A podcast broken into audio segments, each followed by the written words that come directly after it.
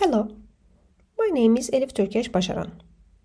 I am assistant professor at Yeditepe University Faculty of Dentistry, Department of Restorative Dentistry.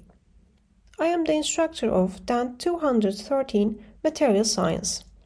Now I want to introduce the course. The language of the course is English. The course is given in the third and fourth semesters in the second grade. The course intends to provide knowledge about the science of dental materials, including their limitations, and create awareness of environmental issues relevant to their use. The content of this course includes biological, mechanical, rheological, thermal, and optical properties of various laboratory and clinical restorative and prosthetic materials used in dentistry. The evaluation method of this course consists of two midterms one for each semester, and a final exam at the end of the year.